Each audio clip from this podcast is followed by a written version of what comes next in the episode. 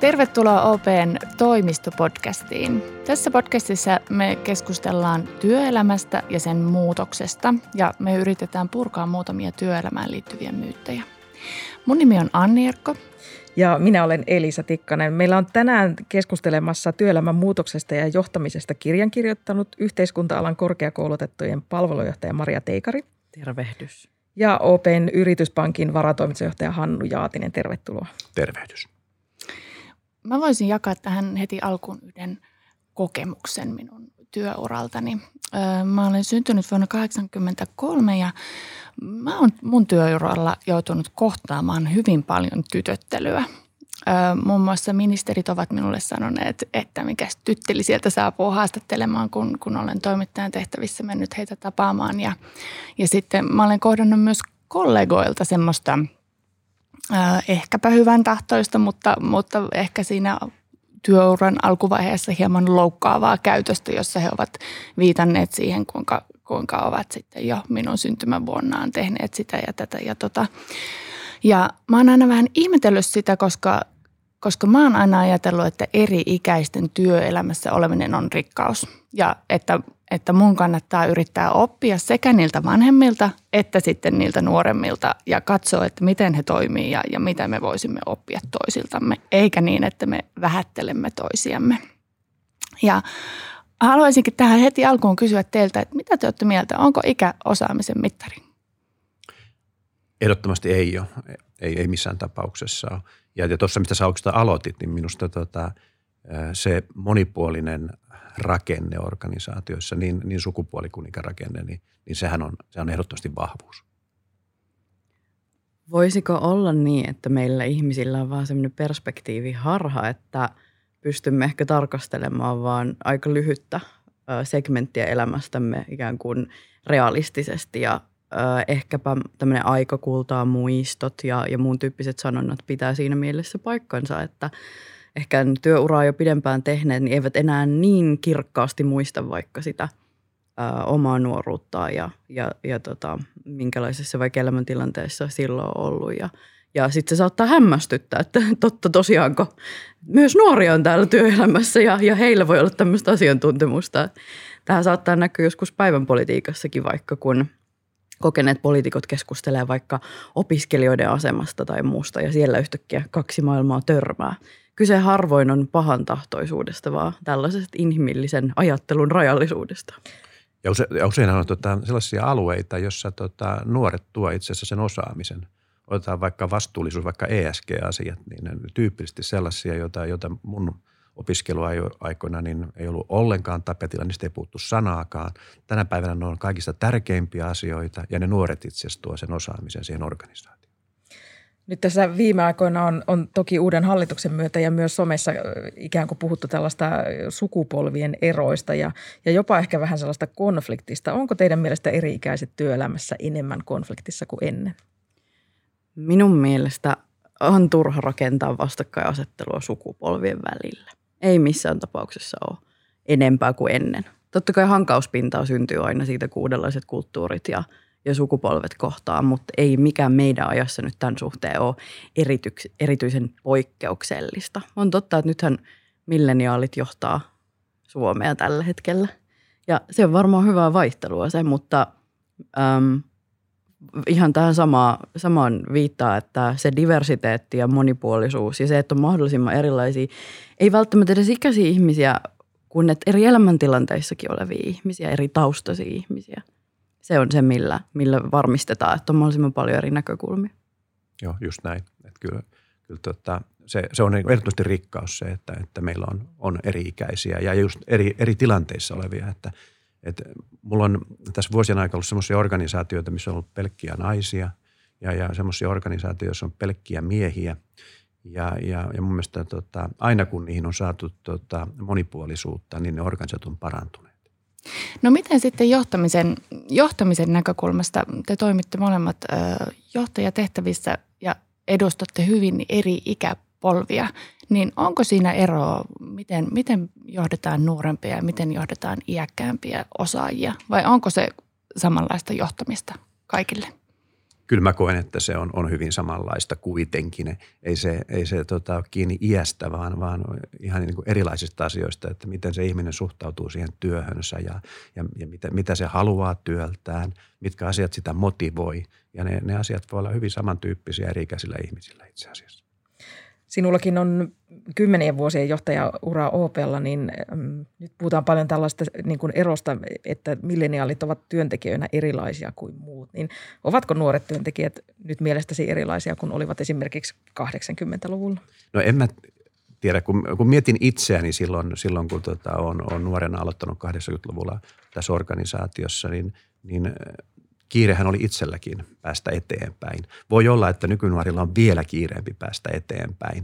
Et eh, ehkä se on, mutta minusta ehkä niin kuvaa enemmän tätä, tätä meidän toimintaympäristöä ja maailman muuttumista, että tämä on vaan niin kuin nopea tempoisempaa ja, ja se tietysti edellyttää helposti, helposti myös sen tyyppistä ajattelua. Ehdottomasti samaa mieltä. Ne persoonat ratkaisee paljon enemmän sitä johtamistyylin valintaa ja, ja just se konteksti, missä ollaan. Ja myös juuri näin, että, että se mitä kukin sukupolvi kokee on sidoksissa siihen kulloisenkin maailmantilanteeseen, millaisessa ikävaiheeseen sen kohtaa ja sen muokkaa jollain tapaa sitä kulttuuria, jolla voidaan ehkä sanoa, että on jotakin tällaista sukupolvista toimintaa. Mutta et, et minusta tärkeämpää on nimenomaan tarkastella äm, siinä omassa organisaatiossa olevia erilaisia tyyppejä ja, ja tota, heidän tarpeitaan. Mua kiinnostaa tämä milleniaalikysymys. Paljon puhutaan milleniaaleista ja siitä, mitä he odottaa työelämältä. Ja, ja sanotaan, että milleniaalit odottaa esimerkiksi merkityksellistä työtä ja, ja arvostavat sitä työn sisältöä. Ja itse olen pitänyt tätä keskustelua hieman outona, koska eikö ole niin, että myös iäkkäämmät ihmiset arvostavat työn merkitystä ja, ja kiinnostavaa työtä. Mitä, miten, millä mielellä te seuraatte keskustelua milleniaaleista ja työelämästä? Muuttavatko heistä todella niin paljon? No nyt täytyy sanoa, että jos katsotaan ihan tilastoja ja faktaa ja tutkimusta, josta minä pidän enemmän kuin mutusta, niin tota, vaihtelua siinä, että miten suhtaudutaan esimerkiksi työhön, mikä siinä on se ajava tekijä, näkyy paljon enemmän esimerkiksi koulutusaloittain. Että on tutkittu esimerkiksi, että yhteiskuntatieteilijät pitää ykkösarvona työn merkitystä, kun se voi kauppatieteilijöillä ja teknisen alan taustasilla olla esimerkiksi palkkausetenemismahdollisuudet. Molemmilla koulutusaloilla nämä on totta kai siellä ihan kärjessä, mutta et, et siellä voidaan nähdä pientä niin kuin järjestyksen eroa. Ja se on paljon merkitsevämpi tekijä. Ja milleniaaleilla on, niin kuin, kuten sanottu, niin on totta kai tiettyjä toiveita ja vaatimuksia sen työelämän suhteen, jotka liittyy nimenomaan kyseiseen sukupolveen, mutta kyse on enemmän siitä maailman ajasta, jossa ollaan. Toi kuulostaa mustakin tosi niin kuin loogiselta, että, että, että, että noin se on. No kyllä pakko sanoa, että jotenkin tuntuu, että nuoremmat ovat nykyisin fiksumpia kuin silloin, kun minä olen ollut nuori. Siis näissä tämän tyyppisissä asioissa kuin moraali, etiikka, vastuullisuus ja, ja ne odotukset työnantajalta on varmasti ihan erilaisia – kuin mitä, mitä tota mun sukupuolen ihmisillä oli. Ei, ei me kyllä mietitty hirveästi tota tämän tyyppisiä asioita. Pakko myöntää, että nuoret on paljon fiksumpia. Ihana kuulla. tota, jos jotakin eroja haluaa kuitenkin nimetä, että mitä, mitä voi olla sellaisia, mitä milleniaalit odottaa työnantajalta verrattuna sitä aikaisempiin sukupolviin, jotain sellaisia voidaan tunnistaa ja, ja nämä voi olla esimerkiksi arvot, avoimuus, vastuullisuus, mm, esimerkiksi oma sukupolveni, kun olen milleniaali, uskaltaa ehkä rohkeammin kilpailuttaa sitä työnantajaa. Tämä ei päde tietenkään joka ikisen milleniaaliin, mutta tämän tyyppistä ilmiötä sielläkin voidaan nähdä. Ja sitten mä sanon vielä tuosta, että tämmöisessä pankkiympäristössähän niin korostuu juristit ja no tietysti ekonomit ensin. Ekonomit, juristit, kansantieteilijät, tuotantoloiden diplomi-insinöörit, niin edelleen, tämän tyyppiset koulutustaustat, niin kyllähän se näkyy siinä, siinä pankkiympäristössä, mutta, mutta siitä huolimatta minusta niin, niin tämä vastuullisuus, moraali, etiikka, tämän tyyppiset ja, ja sen oman työn merkityksellisyys, niin kyllä ne niissäkin opintosuunnissa niin näkyy ihan eri tavalla kuin itse on kauppakorkeakoulun käynyt ihminen, niin, niin kyllä se rahan tekeminen taas mun nuoruudessa olla kuitenkin ehkä niin kuin paljon voimakkaammin se ykkösjuttu. Sitten meillä on yksi ikä, josta puhutaan mediassa hyvin negatiiviseen sävyyn. Eli meillä puhutaan usein tällaista 50 rajapyykistä ja, ja siitä, että sen jälkeen kysyntä työmarkkinoilla alkaa olla heikkoa. Pitääkö tämä paikkansa? Kyllä se varmaan niin kuin osin pitää paikkansa. Mutta kun itse vuosien mittaan rekrytoinut tosi paljon ihmisiä, niin Tietysti haet sitä pätevintä ja sopivinta ihmistä, tietysti, mutta, mutta sitten usein kuitenkin sitten, me ollaan näissä niin kuin organisaation rakenteessa, minkälainen, minkälainen se on, miten se monipuolisuus näkyy, minkälainen ikärakenne siellä on. Ja ikävä kyllä pankkiympäristössä usein ollut se tilanne, että kyllä meillä niitä kokeneita ihmisiä on riittävästi, mutta me tarvitaan niitä nuorempia ihmisiä. Erityisesti sen takia, että meillä oli niin pitkä pätkä siinä 90-luvulla, että me ei rekrytoitu ketään. Ja, ja meidän ikärakenteet vääristyi siinä kohtaa ja, ja nyt niitä vuosien mittaan on korjattu, niin, niin se, se on johtanut siihen, että, että yksi syy, minkä takia tämmöisiä iäkkäämpiä ihmisiä ei ole rekrytoitu, niin on, on se, vaikka se pätevyys ja sopivuus olisikin olemassa. Ihanaa, että puhutaan rakenteista. Minä yhteiskunta- ja erityisesti hallintotieteilijänä rakastan juuri sitä, että puhutaan vaikka siitä, että mikä on niin kuin yksilön vastuu tällaisessa tilanteessa, pitää yllä vaikka omaa osaamistaan. Ja sitten jos voidaan tunnistaa yhteiskunnassa tällaisia isoja rakenteellisia kysymyksiä, äm, totta kai niillä on paljon, paljon painavampi merkitys sellaisessa tilanteessa.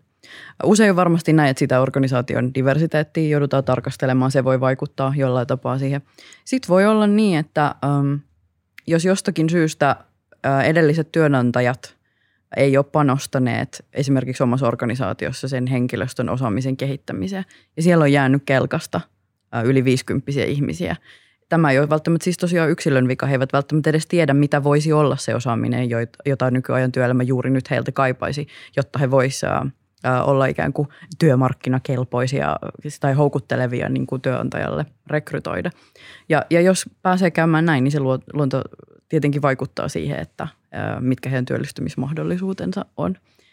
Ja tästä ei tosiaan voi niin kuin, äm, sitä yksittäistä yli 50 osoittaa, että miksi et nyt ole katsonut, että koodaaminen oli se, se juttu, joka sinut nyt sitten työllistäisi, vaan, vaan nämä on myös työnantajan vastuulla rakentaa organisaation sisällä ja se organisaation ulos myös urapolkuja kaikeikäisille.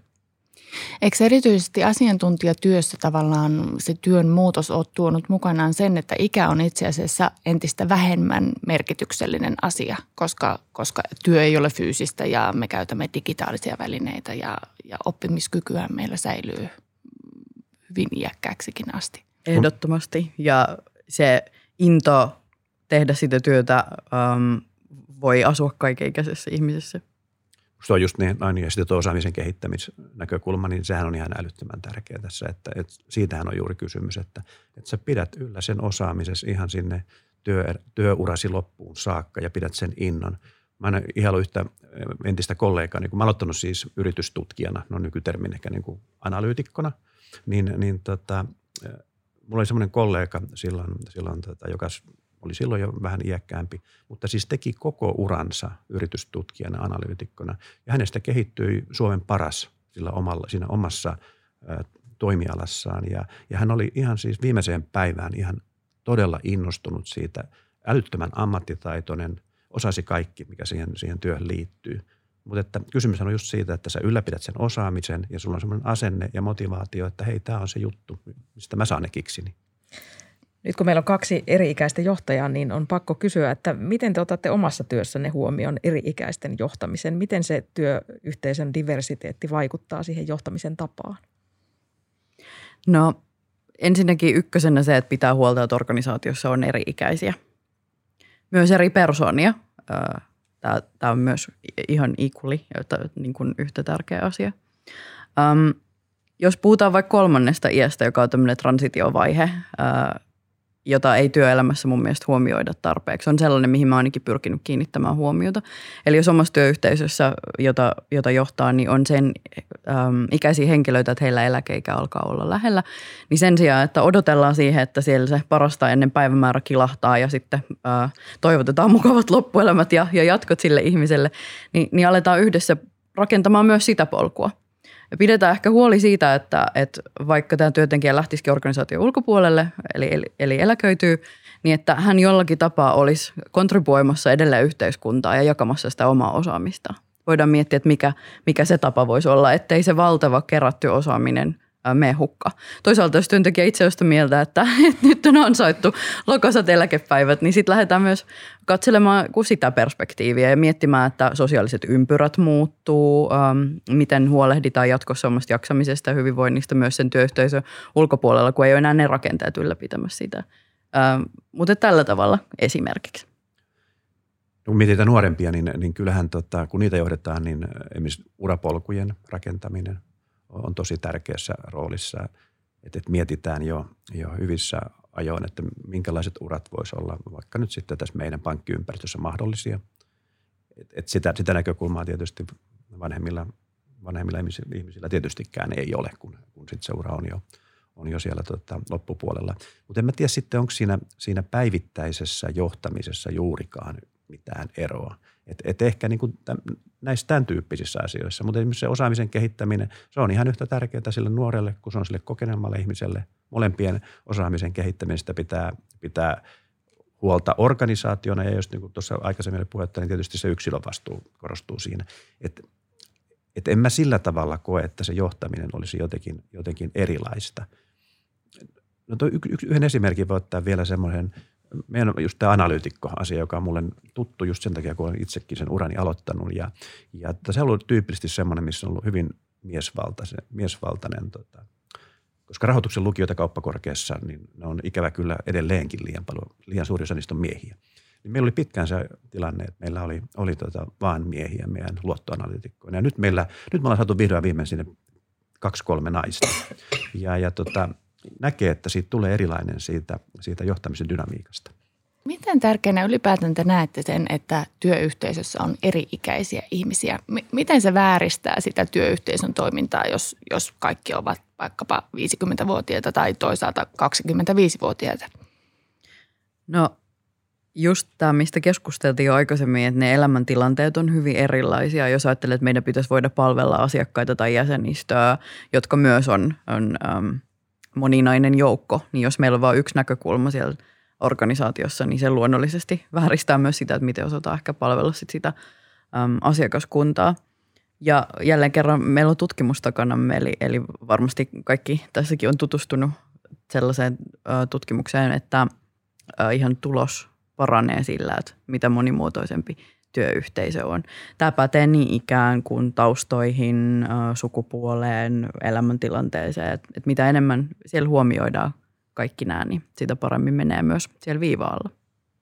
Se tuossa oli just hyviä näkökulmia, että, että vaikea ajatella, että jos sulla on yli 50 organisaatio ja sitten sä, sun pitäisi myydä kaikenikäisille ihmisille, niin, niin eihän se toimi. Tai päinvastoin, ihan tietysti sama tilanne, että sulla on vain nuoria ihmisiä ja sun pitäisi myydä iäkkäämmille ihmisille, niin, niin tota, ilman muutahan se jo luo sen tarpeen, että, että, että meillä on kaikkien, kaikenikäisiä.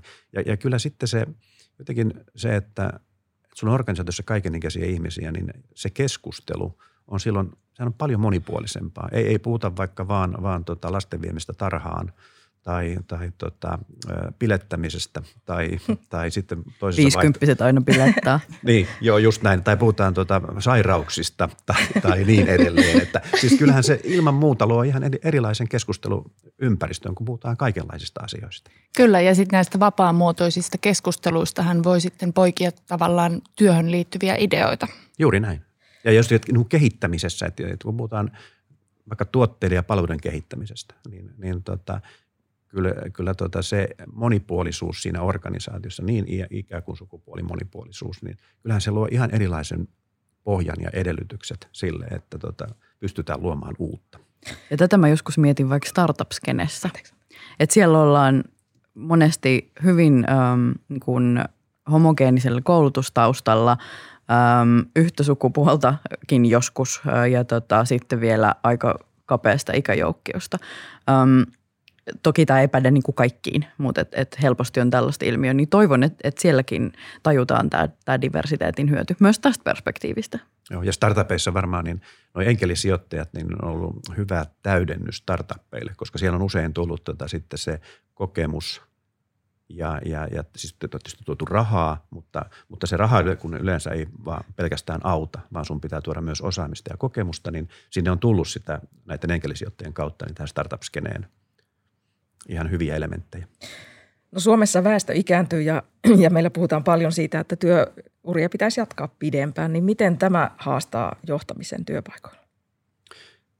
Toi on, toi on tosi hyvä kysymys ja, ja, ja tietysti niin, kun vertaa vaikka, vaikka jonkin USAhan, niin kyllähän tämä meidän, meidän eläköitymisiät on ollut, ollut kovin alhaisia ja, ja ja se löytää niin kuin musta niin kuin monenlaista muutosta meidän ajattelussa, että, että silloin ei parane ajatella, että 60 on vanha.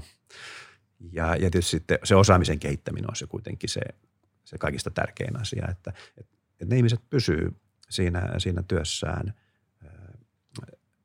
osaavina ja motivoituneina.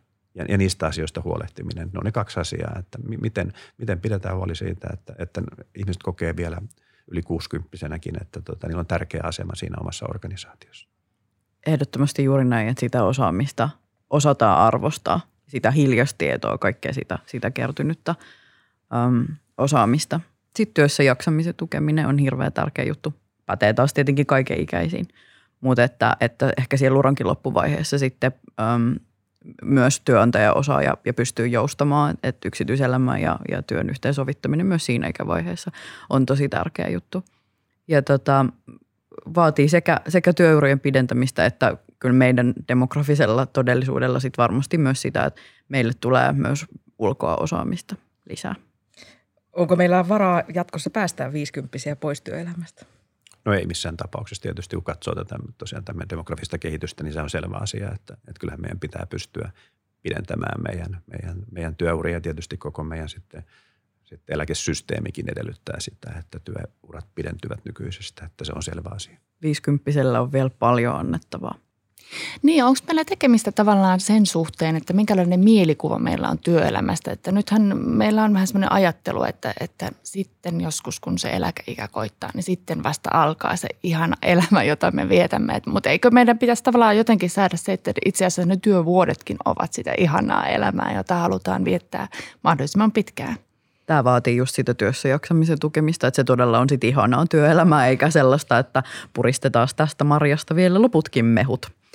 Ja, tota, ja kun viittasin tuohon niihin joustoihin, mitä, mitä työnantaja voisi antaa, niin se, että tässäkin pystyttäisiin avoimin mielin miettimään yhdessä niitä ratkaisuja. Että, että sitten voi olla jonkunnäköinen niin kuin, äm, työajan lyhentäminen tai, tai osa-aikatyö tai, tai tämän tyyppiset ratkaisut, joilla voidaan pidetä niitä työuria ilman, että se on sitten enää sitä, sitä kaikkein niin kuin kovinta tahkoamista. Eli tavallaan samalla tavalla kuin tässä vaiheessa meillä on pienten lasten vanhemmille joustoja, niin näitä pitäisi tarjota sitten myös muissa uran vaiheissa ja elämän vaiheissa. Ehdottomasti. Joo, siis ihan, että kyllähän niin kuin etätyö ja, ja, ja se, se monimuotoisuus siinä, missä sä työtä teet ja sitten tietysti kaikki tekniset apuvälineet ja tämä, että, että, että pystyy luomaan sellaisen kokonaisuuden, että, että se rasittavuus vähenee ja, ja, ja se mielenkiinto ja, ja, ja, ja ja motivaatio, että heitä on tosi kiva olla töissä. Onko eri ikäisten motivoinnissa eroja? Motivoidaanko niitä eläkeikää lähestyviä ihmisiä ja, ja sitten toisaalta ura, uraansa aloittavia henkilöitä eri keinoilla? No varmasti motivoidaan, että selvähän se on, että, että, että nuorelle, niin kuin tuossa aikaisemmin jo puhuin näistä urapoluista ja, ja siitä, että, että hei tämmöinen, tämmöinen tuota tulevaisuus tässä organisaatiossa voisi sulla olla – ja usein sitten siellä, siellä kun ollaan, ollaan siellä 50 paremmalla puolella 60, niin, niin se on kuitenkin sitten ehkä sen tehtävän, tehtävän säilyttämistä sellaisena, että se edelleenkin on mielenkiintoinen ja, ja sen, semmoisen tehtävän kuvan kehittämistä ja tietysti sitten siitä osaamisesta huolen pitämistä, että, että siinä pystyy pärjäämään ja olemaan siinä hyvä vielä sinne ihan loppuun saakka työnantaja kun rakentaa houkuttelevuutta esimerkiksi juuri näillä mainituilla joustoilla, niin se on myös semmoinen yksi keino, jolla motivoida eri ikäisiä. Että sovitetaan, tai, tai mieluummin taas puhuu elämäntilanteista. Että eri elämäntilanteisiin voi, voi sovittaa sen, sen niin kuin oman työnsä.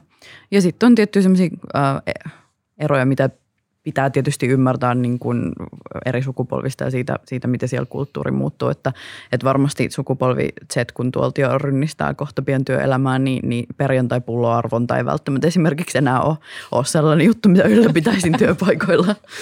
Arvotaan jotain kuntosalikortteja jatkossa vielä. Juuri näin.